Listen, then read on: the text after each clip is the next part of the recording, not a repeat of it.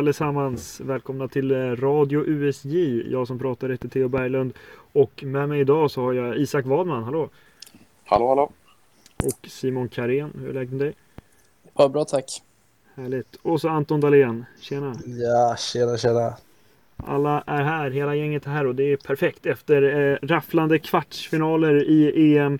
Och det var Ja, jag vet inte om det var lika händelserikt kanske som eh, matcherna i åttondelsfinalerna. Men det hände ändå en hel del och vi börjar väl i någon slags kronologisk ordning. Vi hoppar in i det direkt för det var i fredags som eh, Spanien mötte Schweiz i en... Eh, det, det var en händelserik match i alla fall. Det är Spanien som går vinnande ur striden. Men ja, vem vill börja? Vem vill ta tag i taktpinnen, taktpinnen och eh, snacka om Spanien-Schweiz. Matchen som Spanien tog sig vidare från. Kör du Isak eller? Ja, det kan jag. Eh, ja, men det var ju ändå... Man förväntade sig lite av Schweiz att de skulle göra, ha en till stark laginsats. Spanien är inte lika stark som Frankrike så att det såg ju, såg ju inte som någon helt omöjlig utmaning. Men det är ju tuff start när Zakaria eller styr in den där bollen från Albas skotta och då känns det väldigt tungt. Men sen Shakiri gör det och tar sig till straffläggning. Och det är synd att de här straffräddningarna gått som inte lönar sig i slutändan. Men det var många missar och en, en bra straffläggning. Men ja, bra match. Ja men eh, verkligen. Och Ska vi börja där vid, vid straffläggning kanske? Ta det från den, det hållet. För att Schweiz eh, vann ju mot Frankrike på straffar. Där var de väldigt bra just i, i, den fasen och de satte väldigt många straffar.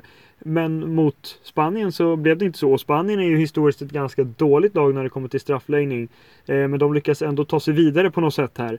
Eh, vad säger du då Anton om, om själva straffläggningen? Alltså det är Ja, jag vet inte. Schweiz, eh, de slog otroligt bra straffar där mot Frankrike när de gick vidare i åttondelen, men var väl inte riktigt samma kvalitet här när de bränner tre rad där på slutet. Och, ja, det är väl det som gör att de förlorar matchen. Och Unai Simon blir väl eh, som en matchhjälte för Spanien i och med, i och med de räddningarna där i straffläggningen. Ja, men det är, det är kul för Spanien att de lyckas ta sig vidare utan att imponera överdrivet mycket. I alla fall i min mening, men de är ju i semifinal nu och ja, vad som helst kan väl hamna efter det. Verkligen, och det, det är ju skönt för Unai Simon får man verkligen säga efter tabben mot eh, Kroatien senast. Eh, när han kan gå vidare i den här turneringen.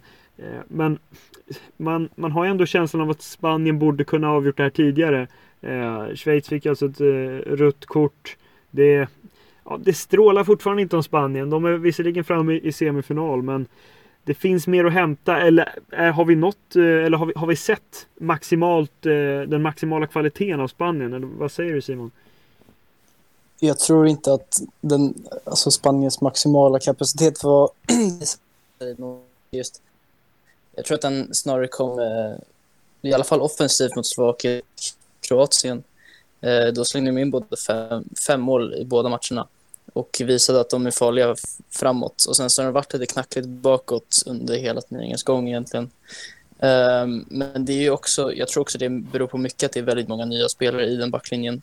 Det är ju både liksom Erik Garcia som inte har gjort något, han är väldigt ung, han har inte gjort något mästerskap tidigare. Det är ju, Laporte har inte spelat en enda match för Spanien tidigare. Um, Unai Simon har inte heller spelat något mästerskap och sånt där. Så att um, det är mycket erfarenhet framåt, mindre bakåt. Uh, det egentligen så tror jag mest det handlar om erfarenhet, att backlinjen är lite knacklig och kanske lite nervösare än offensiven. Så att uh, jag tror inte det, jag tror att maximala kapaciteten är ett bra offensiv med ett lite mera ja, bräckligt försvar. Det, kän det känns ju direkt som ett, ett färdigt lag än i alla fall, kanske in i en, en generationsväxling liksom. Men har du något att lägga till där Isak om liksom Spanien som lag, som helhet? De är trots allt framme i en semifinal. Eh, ja, som du säger där så är det en generationsväxling på gång. Många av deras eh, eh trogna spelare har liksom fallit bort. Ramos här sista, även om de har haft en skadedrabbad vår. Men det är ett spännande lag som kommer upp. Olmo, Ferran Torres, Erik Garcia. Det är många unga spelare. Och även om de är inne i en generationsväxling som gör, så gör de det ändå bra när de tar sig till en semifinal. Så att eh, jag tror det kommer bara bli bättre för Spanien i framtiden. Ja, eh, och de är ju framme i semi här alltså. Det kanske kan gå ännu längre som du säger här då, eh, i framtiden. Men vad säger du då Anton om alltså att om vi, tar, om vi kollar på, på Schweiz istället då. Det är ju en väldigt bra turnering eh, om man ser ur synen att de slog ut världsmästarna Frankrike. Eh, de tar ända, tar ända till straffläggning mot Spanien. Men de gick ändå vidare som trea i inte den starkaste gruppen kanske. Eh, ska Schweiz vara missnöjda eh, med att de inte kunde ta sig kanske till en semifinal när de var så nära? Eller ska de ändå vara nöjda med sin liksom, sommar? Vad säger du? Ja, jag tycker de ska vara jättenöjda. Att, uh, att bara ta sig till en kvartsfinal är ju jättestort för dem och för spelarna i den där truppen. Och det, var ju inte, det är ju inte långt ifrån att de når en semifinal heller. Det är liksom straffar de åker ut på. Det är ju 50-50, det är ju vad som helst kan ju hända egentligen. Jag tycker de gör ett otroligt jobb att ens orka ta det här till straffar efter röda kortet och allt vad det innebär. Och tycker det är många spelare där som, ja, men som verkligen visar att de är kvalitetsspelare, även om de kanske inte blomstrar i klubblagen. Liksom. En spelare som Shakiri som knappt får spela något överhuvudtaget i Liverpool går in och är, han är den stjärnan som han alltid är i landslaget och det visar ju på vilken styrka han har som spelare att liksom kunna vara bra när det gäller för sitt landslag, även om formen och speltiden inte har varit jättebra de senaste säsongerna. Men de ska helt klart vara nöjda kunde, ha gått, kunde ju lika gärna vunnit den här straffläggningen och då hade det varit en semifinal istället och då hade det ju varit samma, samma historiska liksom, resa som Wales gjorde senast igen. Så, ja. ja. De var ju nära, minst sagt. Och det ska ju sägas att Xhaka också missade den här matchen alltså. Eh, och Ja, det är inte så att man har en dålig ersättare i, i Zakaria kanske spelar Borussia Mönchengladbach som det känns som att eh, halva laget gör. Men eh, det, det, finns ju bra spelare. Du har Jan Sommer, även om han börjar bli till åren. Eh, du har ja, många Bundesliga-spelare i Nico Elvedi, Akanji, i Freuler, i, i Zakaria. Vad tror du då Simon att Schweiz kan liksom göra på sikt? Nej, men det är väl att försöka bygga vidare på de unga pjäser man har. Det är ju några av den här LVD, han är ju rätt ung. Uh, Akanji är inte heller speciellt gammal än. Och sen så har alltså Mbolo visat, hade ju väldigt, väldigt bra mästerskap. Uh, han kanske inte gjorde mest mål eller mest poäng på det sättet, men han har ju drivit fram, hittat många lägen, han har utmanat, gjort, kommit förbi, varit snabb, stark. Uh, eh, så att han är intressant för dem framöver. Och sen så har de ju också uh, Ja, men deras högerback Mbab, Mbabu, heter han så, eh, tror jag. Han, ju, han, har inte, han spelade första matcherna, sen så blev han ju petad sen för att han inte hade så jättebra inledning kanske. Men eh, i klubblaget i Bundesliga, Wolfsburg tror jag han spelar i, så har han ju spelat väldigt bra under säsongen. Så att eh, de kommer ju tappa vissa spelare nu framöver i, i sommar och kanske Shakiri snart och eh, ja, lite gamlare spelare. Men de har ju nog mer ersättare tror jag för att klara sig och alltid vara liksom det medelmåttiga Schweiz man ser på mästerskap varje år, liksom, eller var, varannat år. Mm. Och uppenbarligen så kunde de ta sig till, till kvartsfinal. Har ni andra nå, något att tillägga om Schweiz? Nej, vad, vad säger du Anton? Nej, det är väl det är väl inte så mycket mer att säga egentligen. De eh, ska nog vara nöjda med sitt mästerskap ändå, men kolla resultatet och eh, en kvartsfinal tror jag de skulle ta alla dagar i veckan på förhand så de skulle nog vara nöjda. Ja, eh, vi kan väl fortsätta och vända tillbaka lite till Spanien då. Eller egentligen kan vi börja med, med, med Spaniens mål, för det plockar jag upp också att eh, det är en del som har skrivit det och det har varit en del på sociala medier här. Men att Spaniens mål är väldigt likt det målet som Sverige gjorde mot Schweiz i VM åttondelsfinalen då för tre år sedan på samma arena. Eh, och det är Schweiz som råkar ut för det igen. Det är Jan Sommer som återigen får se bollen styras upp liksom eh, i nättaket nästan. Eh, och även om det var en kvartsfinal nu så är det väldigt liksom, det är liksom spöklikt nästan eh, hur, hur identiska de är. Jag, jag, vet inte riktigt vad vi ska säga mer om det än det jag har sagt här men eh, är det någon förbannelse som vilar över Schweizer att de, de kan inte vinna på, på den arenan, på Forsbergs arena, eller hur?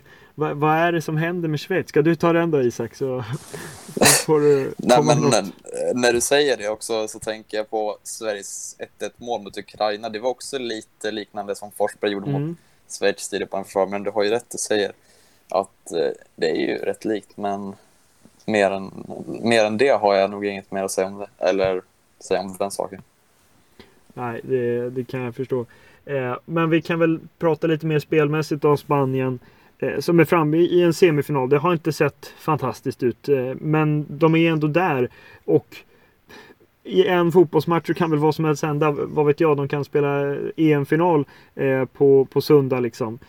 Men ja, vi kanske inte ska börja prata exakt vad vi, vad vi tror hur det går mot Italien i den finalen. Men ja, det känns ändå som Spanien liksom inte riktigt, de har inte nått upp till max. Eh, men de har ändå inte så mycket mer att bevisa på något sätt. Eh, har du några tankar Simon då inför, inför matchen mot eh, Italien här? Ja, men de kommer väl behöva höja sig ett snäpp om de ska vinna mot Italien. Eh, de har ju visat, Italien har ju visat nu att de har vad som gäller för att ta sig vidare till en final och jag vet inte om Spanien har riktigt visat det än eh, spelmässigt och i alla fall mot ett lag som Italien. Och eh, som jag sa tidigare så har ju Spanien en väldigt stark offensiv, eller det de visade i några av sina matcher i alla fall och Italien har ju visat i samtliga sina matcher att de har en väldigt, väldigt stark defensiv. Um, så att det kommer bli väldigt tufft för Spanien för de Italien kompletterar dem väldigt bra i, eh, med sina lagdelar. Så att um, alltså det blir ju svårt för Italien att ens, eller Spanien då, att ens liksom försöka knäcka Italien. Uh, för att Italien har ju dessutom visat väldigt stark offensiv så att um, ja, det blir svårt för Spanien tror jag. Uh, mot Italien, alltså Italien är ju i alla fall mina favoriter att vinna den semifinalen just nu i alla fall. Ja, ja. Vad, vad, säger ni andra om alltså deras möjligheter? Spanien, Spanien har ju visat i nästan varenda match hittills att de har varit väldigt eh, oeffektiva. I, de, alltså, de kommer fram till mycket lägen men de har svårt att sätta dit bollen. Så har det varit i, det, i de flesta matcherna liksom, som de har spelat. De fick väl utdelning där mot Slovakien och de gjorde ju tre mål mot Kroatien också, eller, eller fem efter förlängningen. Men det var ju mot Schweiz här hade, skapade de ju otroligt mycket och samma mot Sverige, men de hade svårt att trycka dit bollen. Och det blir ju, som Simon är inne på, Italien är ju otroligt starka defensivt. Då kommer de inte, kommer inte få lika många lägen och då gäller det ju att vara effektiva och kliniska när de väl får lägena mot Italien. För ja, de kommer inte få jättemycket målchanser och då gäller det att sätta dit den om de ska ha någon chans att få med sig någonting från den här semifinalen. Ja, håller du med Isak?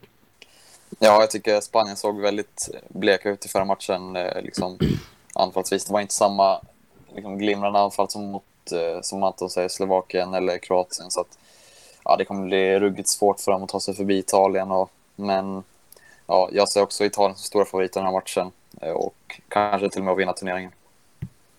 Ja, det är mycket möjligt eh, för de, Italien då, gjorde en väldigt imponerande insats mot Belgien i sin semifinal. Det blev 2-1 till slut till italienarna. Men det var det var en väldigt intensiv och händelserik match, eh, även om det kanske inte blev allt för många mål. Eh, men ja, vem vill börja här? Alltså Italien-Belgien är också en av mästerskapets bästa matcher, håller ni med? Ja, verkligen. Det, det var otrolig kvalitet av matchen igenom. Det var ju en fröjd att titta på den. Man ville nästan att Belgien skulle få in ett kvittering där i slutet så man skulle få se en förlängning och ja, men man ville se mer av matchen. Det var en otroligt välspelad match mellan två otroligt bra lag. Det skulle varit eh, ännu roligare att se dem senare i turneringen än redan i kvartsfinalen. Det skulle lika gärna kunna vara en final, Belgien mot Italien, så, så starka som båda lagen såg ut. Och starkt av Italien att eh, ändå få med sig, alltså ta sig vidare från den här matchen och vinna med 2-1. Det var ju, skulle egentligen kunna gå lite hur som helst. Det var ju en otroligt jämn match tyckte jag i alla fall. Där Belgien eh, också hade sina lägen när de skulle kunna gjort ett mål också. Ja, eh, och Italien är ju väldigt bra. Det har de varit typ genom hela turneringen. Men Belgien är ju inte heller dåliga liksom. De, eh, de har många lägen. De får inte heller riktigt in den här bollen. Även om de gör ett mål från 11 meter. Eh, men ska du ta några ord Isak om, om Belgien? Ja, vad säger du om deras insats i den här matchen men kanske också i hela turneringen? Ja, jag tycker de gör ett otroligt bra gruppspel men sen kommer de inte riktigt upp i sin högsta nivå i slutspelet. Då. De gör ändå en stabil insats mot Portugal, men eh, det räckte inte till här mot Belgien, även om de försökte in i det sista. Så att, eh, nej, man kanske hade förväntat sig lite mer, men det är ändå Italien de möter, så att eh, det är ingen skam direkt att åka ut mot dem. Nej, eh, verkligen inte. Och det jobbiga kan väl bli att de ändå skapar en hel del lägen i, i andra halvlek. Men de får inte in bollen. Det är Lukaku som eh, eh ja, men inte får till när Spinazzola är där och han inte får till det när bollen kommer lite för högt ovanför honom. Eh, det var kanske inte Belgiens dag, eller vad, vad, säger du Simon? Nej, det var det inte. Och eh, trots Jeremy Doku som spelade helt fantastiskt mm. bra så saknade man nog eh, Eden Hazard lite, eh, tror jag. Han hade ju faktiskt haft en väldigt bra mästerskap hittills innan han fick sin skada där mot Portugal. Eh, men eh, ja, man måste ändå ge ett plus till Jeremy Doku. Eh, en sjukt bra ersättare.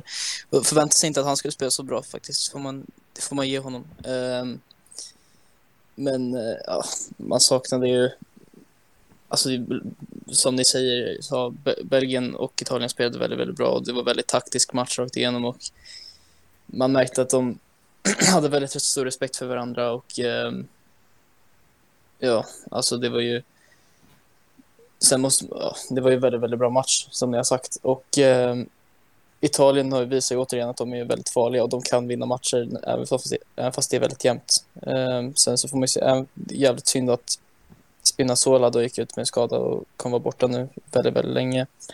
Eh, han har ju varit helt fantastisk för dem och eh, det är väldigt tråkigt. Han kan ju vara... Det är svårt att ersätta en sån kille liksom. Eh, och jag tror att han har varit viktig mot Spanien och i ja, potentiell final då. Ja, men Spinazzolas skada, om vi ska stanna där, den är ju såklart väldigt olycklig för Spinazzola själv, för Italien som lag. Eh, kanske inte den viktigaste positionen, en vänsterback kan man tänka, men han har varit otroligt bra i den här turneringen. Och det är också så här konstig skada. Han börjar liksom hoppa runt och halta där eh, på, på motståndarnas planhalva och det, det, är ingen duell så riktigt utan det är, något, det är något som går sönder. Har ni någon koll på om det var hälsenan eller om det var låret? Jag har inte sett något i efterhand. Var... Nej, jag tror det var korsbandet faktiskt. Det var, oj då, fan. Ja. Men var det, var det av liksom? Ja, jag tror det stod, jag läste att han var borta typ 5-6 månader så att det är ja, inte så kul för honom. Det har jag missat, men det är, nej, det är ju otroligt tråkigt för, för Spinazzola. Vi, vi känns som det, vi är klara med skador och liknande liksom, situationer i den här turneringen. Eh, men för att vända till något positivt då, som du också pratade om där Simon. Jeremy Doku, handen på hjärtat, hade ni koll på honom innan turneringen? Um, möjligtvis, för jag spelar en del football manager. Det, han kan ha kommit upp uh, någon gång då, men inte stenkoll. Men jag har nog ändå hört hans namn tror jag. Men ja. Ja, Anton, vad säger du? Nej, jag har också hört talas om honom, men inte mer än det. Det var ju ingen spelare som jag trodde skulle få så mycket spelminuter i det här mästerskapet på förhand, men han gjorde det otroligt bra när han kom in, så det var ju kul att se. Han är ju född 02, 19 år, så det, han, han har nog en ljus framtid fram, framför sig. Liksom. Så det ska bli kul att se. Alltså i ett, i ett för övrigt ganska åldrande Belgien ska man också tillägga. För det här har jag ändå sett som den gyllene generationen, men om man ser på trebackslinjen där som har varit med nu i tio år nästan och kört dem i, ja, jag tror de är 32, 35 och 36 eller något. Något liknande i alla fall. Så det är, kanske var sista chansen nu för Belgien här man snackar ju om den gyllene, gyllene generationen här i Belgien. Och visst, de har ju spelare offensivt som kommer vara med någon mästerskap till. Liksom. De Bruyne och Lukaku såklart kommer ju vara med ett tag till. Men det ser lite tunt ut på försvarsfronten om man säger så. De har inte jättemycket bra spelare bakom Vermalen, Vertongen och Alderweil där bak som har varit deras stabila trebackslinje i en massa år. Ja, och en gyllene generation som du säger verkligen. Och som du också säger att det finns ju ja, men nya spelare som kommer fram där i offensiv riktning. Du har Telemans och du har Doku till exempel.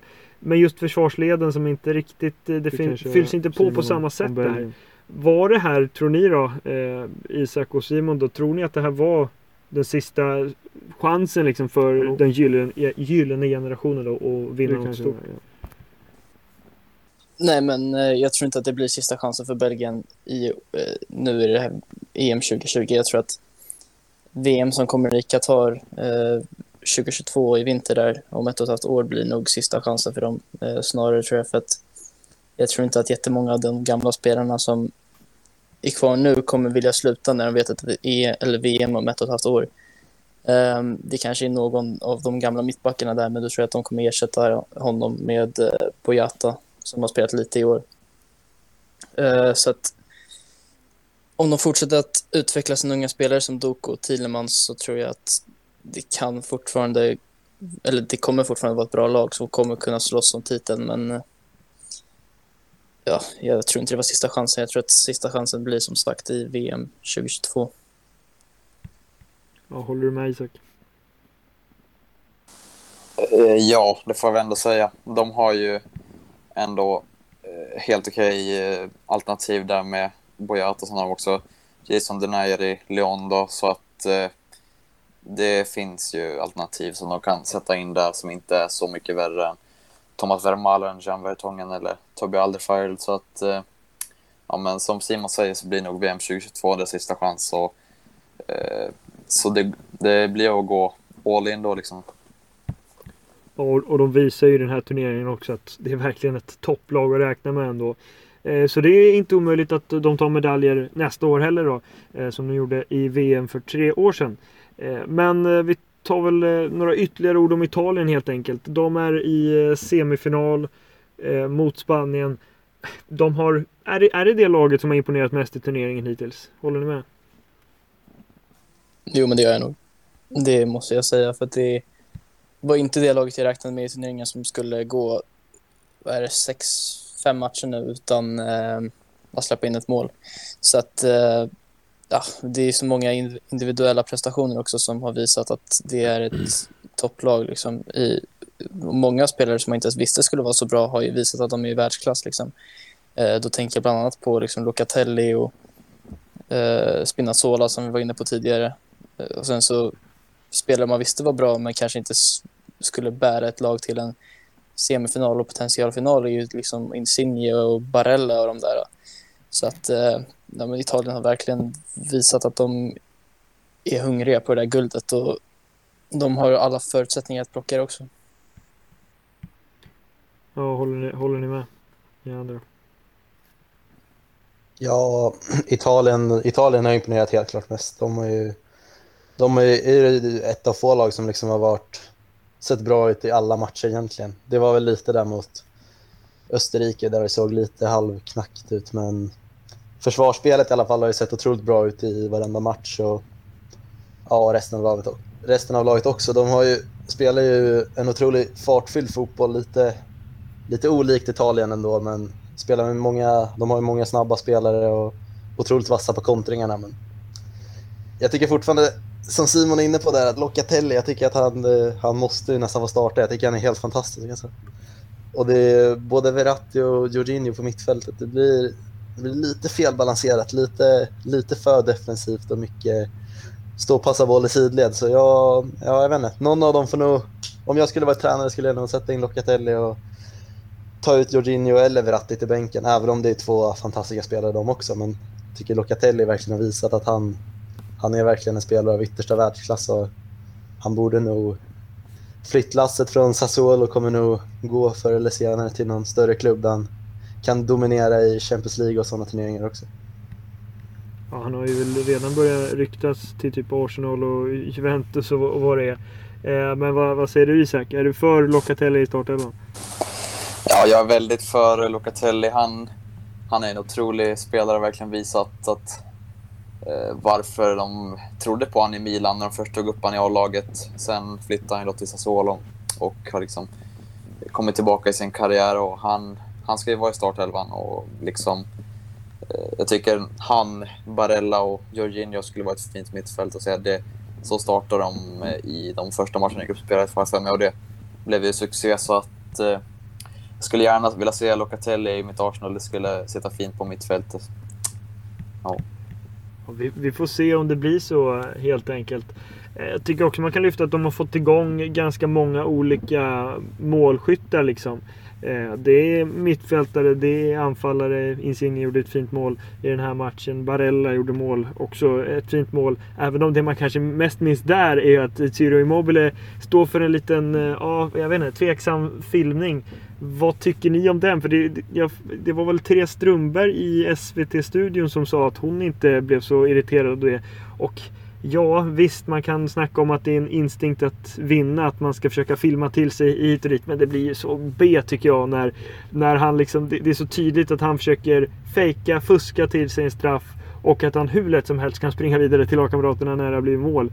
Eh, och ja, det kanske är en vinnarinstinkt. Men det blir ju fortfarande det blir lite fånigt. Eller? Vad säger du då Simon? Jo, jag håller med. Alltså, det blir lite löjligt för att det blir, det blir lite så här, kom igen. Alltså, det, är, det är ett EM det är klart du vill vinna, det är klart du vill göra allting för att få en straff, men vi har ju sett tendenser av att Italien faller väldigt lätt och det är kanske inte något fel med det egentligen så. Eh, man vill ju vinna matchen och man vill ju göra allt för att vinna den. Men eh, när man faller så där enkelt som han gjorde och sen så leka så skadad som han gjorde och sedan när det väl blir mål att han ställer sig upp och börjar springa direkt till sig och bara få det ut. Eh, så jag håller faktiskt med dig där. Vad säger ni andra?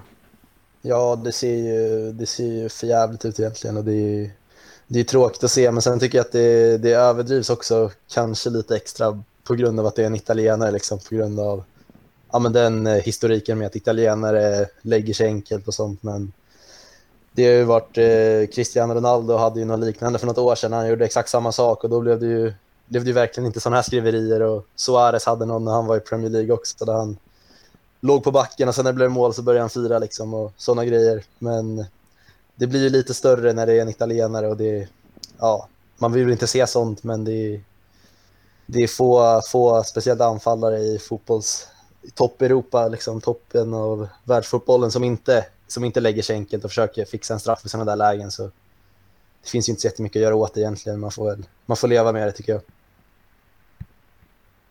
Ja, eh, och det, det är lite tråkigt på ett sätt att filmningar har blivit en sån liksom en, ja, men en normal del på något sätt i fotbollen. Men eh, som du säger, man får väl leva med det. Eh, och eh, vi, vi kan väl ta Italien då mot Spanien. Vi har varit inne på det. Eh, det känns som att Italien är favoriter, eller de är favoriter i den här matchen. Eh, och inte, inte för inte att Spanien kanske kan gå i en enskild match och vinna den här matchen. Det är ett otroligt bra fotbollslag Spanien. Men Ja, ska, ska vi säga resultat då? Hur tror vi matchen slutar? Jag kan börja. Eh, då, då säger jag väl 3-1 till, till Italien. Vad säger du Isak? Jag säger 2-0 Italien. Simon då? Um, vad säger jag? Jag säger nog uh, eh, 3-2 Italien. Och Anton, du går inte mot ja, strömmen eller? Nej, jag tror på Italien också, men jag tror det blir lite mer målfattigt, så jag säger 1-0 Italien. Mycket väl skulle det kunna vara i en förlängning, för jag, ja, jag vet inte, det känns som att Spanien kommer hålla mycket boll och Italien kommer försvara lite lägre och försöka kontra. Och det, ja, jag tror det blir målfattigt, men Italien tar det till slut. Ja, det låter, det låter rimligt ändå. Vi får se hur det blir helt enkelt. Semifinal, alltså eh, Spanien-Italien. Den är kanske den bästa semifinalen på förhand. Jag vet inte. För att i den andra semifinalen möts England och våra grannar Danmark. Danmark som på förhand ändå är, är eller ja, på pappret snarare, är det sämsta laget eh, bland de här fyra i semifinalerna. Men de har ju varit riktigt bra. Eh, man kan snacka om lottning hit och dit. Men Danmark är i semifinal. För att de, de har spelat bra, för att de har bra fotbollsspelare. Vi tar deras match mot eh, Tjeckien då. Eh, Anton, här full dina favoriter, eller vad ska man säga, Tjeckien? Ja, resan är över för den här gången ja. och ja, det är bara av till en kvartsfinal. Men Danmark, eh, ja, Danmark är väl ändå starkare, även om det är, det är en ganska jämn fotbollsmatch tycker jag i alla fall. Och det är oavgjort efter full tid hade väl inte varit helt orättvist heller. Jag tycker tycker Tjeckien spelar upp sig i andra halvlek och är, de är bättre än Danmark i andra halvlek tycker jag i alla fall. Och skulle väl kunna fått in någon boll där också, men det är, ja, det är små marginaler och Danmark försvarar sig bra mot slutet och lyckas hålla undan och ta sig vidare till semifinalen här. Det trodde man väl kanske inte riktigt efter gruppspelet, men det är väl kul för danskarna. De fortsätter ju imponera Danmark onekligen och det, du kan kasta in en Kasper Dahlberg som han gjorde i åttondelsfinalen då och så även i den här matchen. Han levererar. Eh, eh Damsgård har levererat sedan han kom in. Josef Poulsen levererade när han startade sina matcher. Eh, det är ett Danmark som är bra. De är, de är i EM-semifinal. Vad säger du Simon om Danmark som helhet? De har ju spelat väldigt bra tycker jag, i alla fall i slutspelet. Eh, de kanske inte har haft världens jobbigaste matcher, men det har vi varit inne på tidigare att det är lite konstigt att de är kanske i semifinal efter de här vinsterna mot de här lagen, men om man bortser från det så tycker jag att det är ett, de spelar väldigt roligt framför allt. Att det är, de gör väldigt snygga mål och inte minst så målet mot Tjeckien när Joakim Mäli slängde upp sin ytterskruv, eller yttersida. Eh, så att, eh, men Danmark ser ju väldigt bra ut. Det syns ju att de har någonting att spela för också. Då tänker jag mycket på Christian Eriksen och hans eh, lilla incidenter med hela hjärtstoppet och allt det där. Att de har någonting att spela för och då spelar för honom mycket. Och det är väldigt många spelare som är väldigt anonyma innan, innan EM som eh, har kommit fram tycker jag. Då, jag tänker mycket på Joakim Mähler som jag nämnde tidigare och Mikael Damsgaard och Kasper Dolberg kanske man visste vem det var innan och sånt där. Att han var väldigt bra när han var ung i Ajax och sånt där. Men han kanske inte tänkte att eller man kanske inte tänkte att han skulle vara, göra massa mål i ett EM-slutspel om några år. Så att eh, det är kul att de har spelat så bra som de har gjort. Eh, men eh, vi får se om det räcker mot England. Vad vill du ta vid, Isak? Ja, men eh, jag känner framförallt att det här har ändå varit lite av de offensiva ytterbackarnas turnering. Det har varit väldigt många offensiva ytterbackar som har liksom presenterat sig. Spinazzola, som jag varit inne på, Mele och Eh, Denzel Dumfries bland annat. Så att eh, ändå en liten ny favoritposition där. Ser, alltså de har varit väldigt bra, många av dem. Och sen, eh, jag tycker också, det har kommit in flera i Danmark, och, men nu på senaste matchen också Jens Stryger Larsen kom in på höger wingback också gjort det bra. Eh, så att eh, de visar att de har ett djup i truppen och eh, eh de kan säkert ställa till det för England med lite flyt. Ja, det, det, känns som att England kommer få det tuffare mot Danmark än vad man fick från, eh, mot Ukraina i alla fall. Vi kan väl komma in mer på den matchen lite senare. Eh, men det är som du säger, alltså Danmark, alla spelare som startat, i princip alla spelare som kommit in, har levererat och eh, stått för mål, stått för assist, varit bra offensivt, varit bra defensivt. Och det har på något sätt blivit den här harmonin i, lagen, i laget eh, efter Eriksen-incidenten som såklart var väldigt traumatisk och, och jobbig. Eh, men de har vänt det till sin fördel liksom, som vi, som vi varit inne på här. Och, eh, ja, men det, ah, som jag sa, alltså, det är många spelare som har levererat liksom. Du är inne på Mäler. Det var en intressant spaning här Isak, att det är många liksom eh, offensiva wingbackar eller vad man ska säga. Det är någon slags trend i fotbollen. Vi kastar in Gåsens där också som, som har varit bra liksom. Det, det finns många Eh, många offensiva ytterbackar. Det var, ja, det var intressant. Men eh, ja, Anton, ska du ta några avslutande ord om ditt älskade Tjeckien då? Eller vad, vad, vad säger du om eh, laget som resan nu tyvärr är slut för? Nej, men de, eh, jag tror de ändå överraskade många och spelar väl ändå en bättre fotboll än vad man trodde på förhand. Man trodde väl att Tjeckien skulle ja, men vara, eh, vara som Tjeckien brukar vara. Liksom. Stora, starka, tuffa, bra i försvaret, men liksom tycker ändå, tycker ändå de gör en väldigt bra turnering och visar att de har många skickliga spelare också. Som, speciellt då Patrik Schick som har haft en fantastisk turnering och gjort en hel del mål. Men sen, ja, Danmark är nog ändå, går ändå rättvist vidare så det, det är inte så mycket mer att säga om det. det var väl, jag skrev väl det i min spaning där på Tjeckien också att det är kvartsfinal blir det nog. Det var det jag skrev på förhand så det var så långt det, så långt det begav den här gången. Får se hur de, om de kan ladda om och ta sig till VM också. Skulle vara kul att se, tycker jag i alla fall. Ja, men skickligt eh, av dig och skickligt av Chic och, och, gänget också ändå att ta sig till kvartsfinal. Eh, men den andra kvartsfinalen, den sista kvartsfinalen, eh, det var ju Ukraina-England. Det var väl det var ett lag som eh, styrde och ställde. Det var ett lag som bestämde där nere i Rom. Vi skulle varit där, Sverige skulle varit där. Så var verkligen känslan när Ukraina blev överkörda av England som var det bättre laget, helt klart. Eh, Ska du börja Simon eh, med, med den matchen på Stadio Olimpico? Ja, men England, vi har ju snackat mycket om England och vi tror inte att det kommer gå hela vägen för dem och sånt där. Eh, och att de har spelat lite halvbra i alla matcher, kanske inte mot Tyskland spelar väldigt bra, men i gruppspelet specifikt tänker jag på så överraskade så ja, de visar inte kanske sina framfötter riktigt. Men mot Ukraina tyckte jag att de var helt fantastiska. Alltså.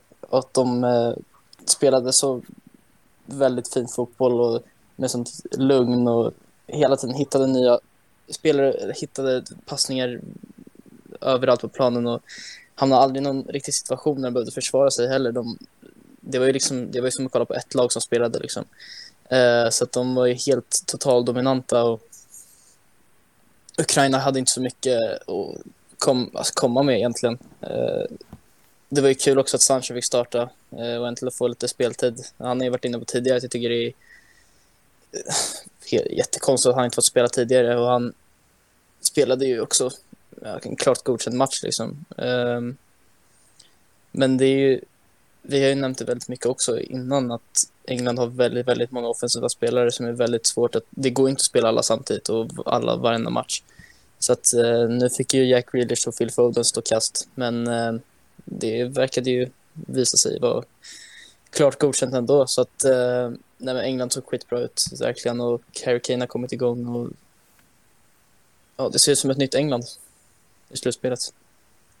Ja, och man, man snackade, snackade länge om att det var Raheem Sterling som gjorde målen. Eh, nu kan man väl istället snacka om att de inte har släppt in mål, men också att de har fått igång målskyttar. Eh, Maguire är där som en, en eh, back som är, är bra på fasta situationer, liksom offensiva fasta. Eh, och ja, Harry Kane har, har börjat gjort mål. Har England liksom kanske ja, men, eh, legat på en stabil nivå för att nu börja stegra och göra sig 100% redo för slutmatcherna här på Wembley. vad, vad säger du Isak?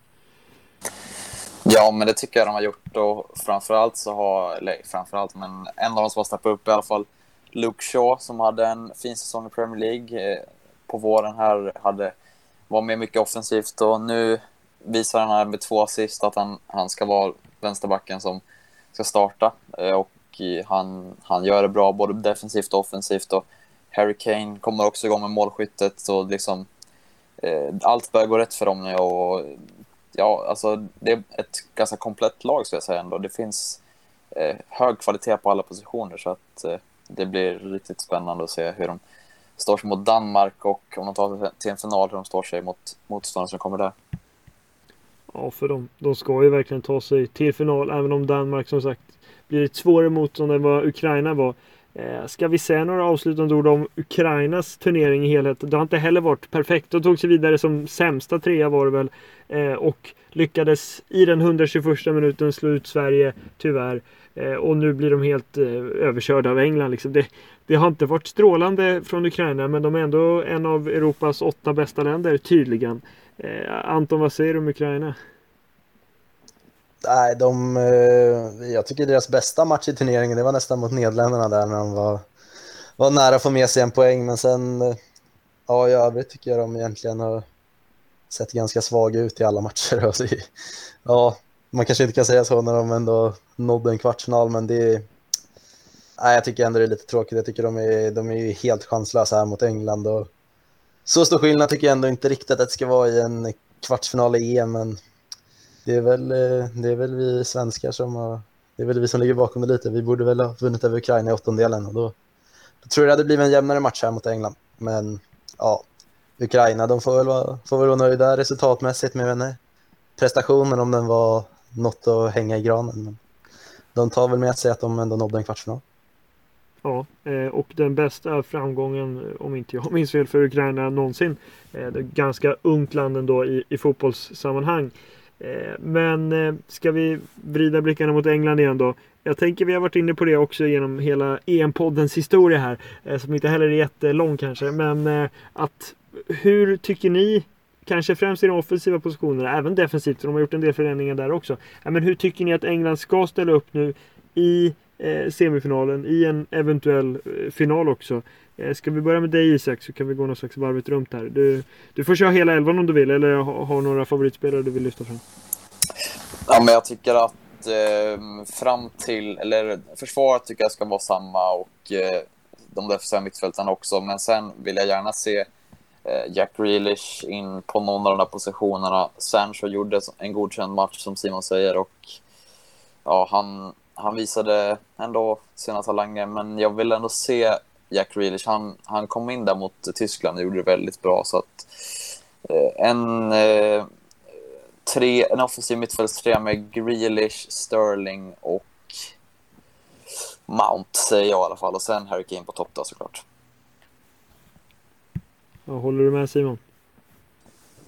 Ja, nästan vill jag nog säga. Eller jag, jag skulle nog också behålla samma defensiv och ställa upp i en 4-2-3-1 eh, med samma defensiv mittfältare också med Phillips och Rice.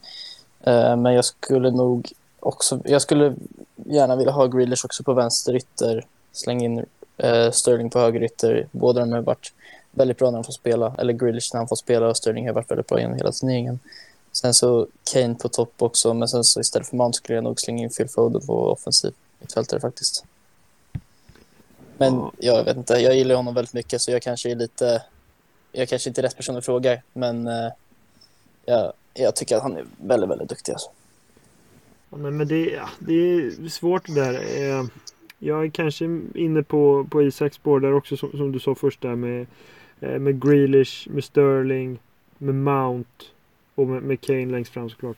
Eh, Men ja, du får avgöra här Anton. Vad, hur, blir, hur spelar England mot Det, Danmark? ja, men det, för det första så tror jag ju att eh, England kommer att köra med fembackslinjen här mot Danmark. Så Mhm. precis som de gjorde mot Tyskland för att då, då lyckades de matcha väldigt bra att eh, liksom plocka upp eh, Tysklands wingbacks där med sina egna wingbacks och då köra med ja, trebackslinje eller fembackslinje eller vad man ska kalla det mot ett lag som också gjorde det. Så jag tror ju att eh, Southgate kommer ju han kommer ju köra med ja, men liknande lag som de gjorde mot Tyskland kanske, i alla fall försvarsmässigt med Walker som går ner som ja, men höger mittback liksom och Trippier får köra wingbackspositionen och sen Luke Shaw på andra kanten. Och sen, eh, ja, jag skulle ju vilja få in Henderson där på mittfältet. Jag tycker att eh, han och Rice kompletterar varandra bättre än vad Rice och Phillips gör, för jag tycker Rice och Phillips är ganska, är ganska lika lika båda två. De har ju båda två sina styrkor i defensiven främst medan Henderson kanske är lite vassare offensivt än båda två. Så jag skulle vilja få in Henderson där. Och sen tyvärr så blir det ju då bara tre offensiva spelare då om de kör fembackslinjen och då, då skulle jag chansa på att det blir och jag skulle nog köra med Kane, Sterling och um, ja, Sancho på högerkanten tror jag. Och så får väl Jack Grealish agera någon typ av supersub och hoppa in och förändra matchbilden om det behövs. För ja, jag tycker Grealish är, om jag skulle bestämma helt och hållet så skulle jag nog köra Grealish över Sterling. Men Sterling har ju ändå varit Englands bästa spelare nästan i det här mästerskapet. Så Sterling kommer ju starta med största sannolikhet. Ja, ja, men han har verkligen varit bra den här turneringen. Det känns som att du har varit inne i Southgates block och kollat här hur de eh, ska stoppa Mäle och, och company. Vad, vad säger Ja. med andra om eh, Antons hela uppställning? Jo, men jag, jag tänkte inte på det där med wingbacks, att de skulle försvara varandra, men eh, det är nog sant det du säger att de kommer nog ställa upp likt mot, de gjorde mot Tyskland. Det låter väldigt vettigt och väldigt smart också att göra det. För att ja, det gick ju väldigt bra mot Tyskland, så varför ändra ett vinnande koncept liksom? Ja, jag tycker att det är en eh, klok tanke där. Och, men eh, själv skulle jag vilja se att de ställer upp, eh, som jag sa, då, men för att liksom, få se alla offensiva, talangfulla spelare. Liksom, men taktiskt sett och för att ta sig vidare med största sannolikhet så eh, får de väl ställa upp med fembackslinjen och det förstår jag helt och hållet. Ja, men det låter bra. Det blir verkligen en avvägning där. För att England är ju på förhand det, det bättre laget, helt klart. Men Danmark kan eh, ändå såra vilket lag som helst skulle jag vilja säga i, i turneringen. Eh, och mycket möjligt att de över en match kan eh, ja, men skrälla mot England. Men ska vi göra som vi gjorde i semifinal 1 då och eh, tippa resultatet här.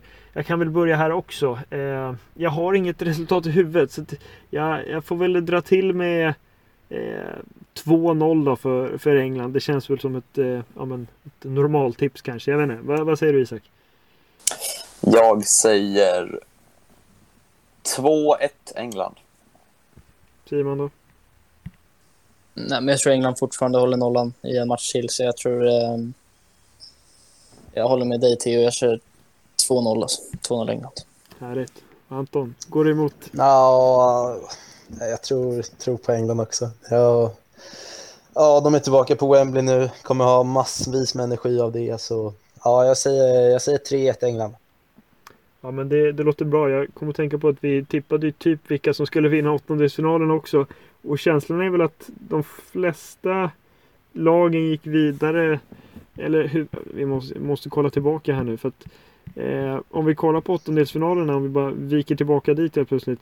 Eh, men eh, Wales-Danmark, där var vi väl på något sätt eniga om att Danmark skulle gå vidare. Eh, sen hade vi Italien Österrike gick Italien vidare och det trodde vi väl. Eh, Tjeckien, det trodde vi på Anton eller?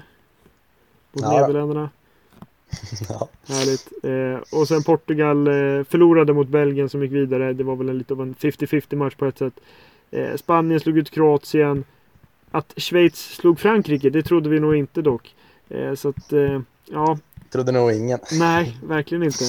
Eh, Men det gjorde de. England slog ut Tyskland. Det var väl eh, vi inne på. Eller jag för mig att jag sa Tyskland där. Så att, ja, det får väl jag bära hundhuvudet. Och sen att Ukraina slog eh, Sverige. Det kanske någon trodde på. Men det var kanske inte heller eh, förhandstipset riktigt. Eh, tyvärr blev det så. Men eh, Ukraina är ute alltså. England spelar semifinal mot eh, Danmark eh, om några dagar. Och sen innan det så har vi Italien, Spanien. Härliga semifinaler i fotbolls-EM. Och snart har vi finallagen klara. Det blir Italien-England i final om vi ska lyssna på oss själva här på Wembley. Eh, vi ska inte gå händelserna i för, förväg här men det blir ju en, en bra final i så fall. Eh, är det någon som vill, vill säga något avslutande ord här om, eh, om alla kvartsfinaler innan vi rör oss vidare mot semifinalerna som börjar snart? Nej, jag tror inte det. Jag har fått det mesta sagt tror jag. Härligt. Har du något att lägga till Isak? Nej, men eh, ändå en klart godkänd omgång. Om det inte var lika bra som eh, åttondelsfinalen, men det var ändå en, en bra, eh, bra tillställningar. Och, ja, men, eh, godkänt helt klart. Ja, vad säger du Anton? Ja, men det är väl som vi varit inne på här. Det, åttondelsfinalerna var ju otroligt händelserika som man, eh, man hade ju förväntningarna på topp och även om kvartsfinalerna kanske inte riktigt levde upp till det så var det ändå roliga fotbollsmatcher och det var väl, det var väl lite så att eh, den här gången blev det favoriterna som gick vidare i de flesta matcherna. Så ja, men eh, förväntansfull inför semifinalerna. Så alltså, det ska bli, ska bli otroligt spännande och kul och jag tror det kommer bli två, två roliga matcher och det blir blir spännande att se vilka som kommer mötas i finalen. Ja, verkligen. Eh, och det var väl allt vi hade att bjuda på helt enkelt i det här avsnittet om eh, kvartsfinalerna från fotbolls-EM 2021. Eh, jag tackar alla er tre för att eh, ni var med här. Tack så mycket. Tack, tack. Tack själv. Härligt. Och så tack såklart till alla som har lyssnat. Eh, och som, så på återhörande när eh, semifinalerna har blivit spelade. Hej då! Hej då! Hej då.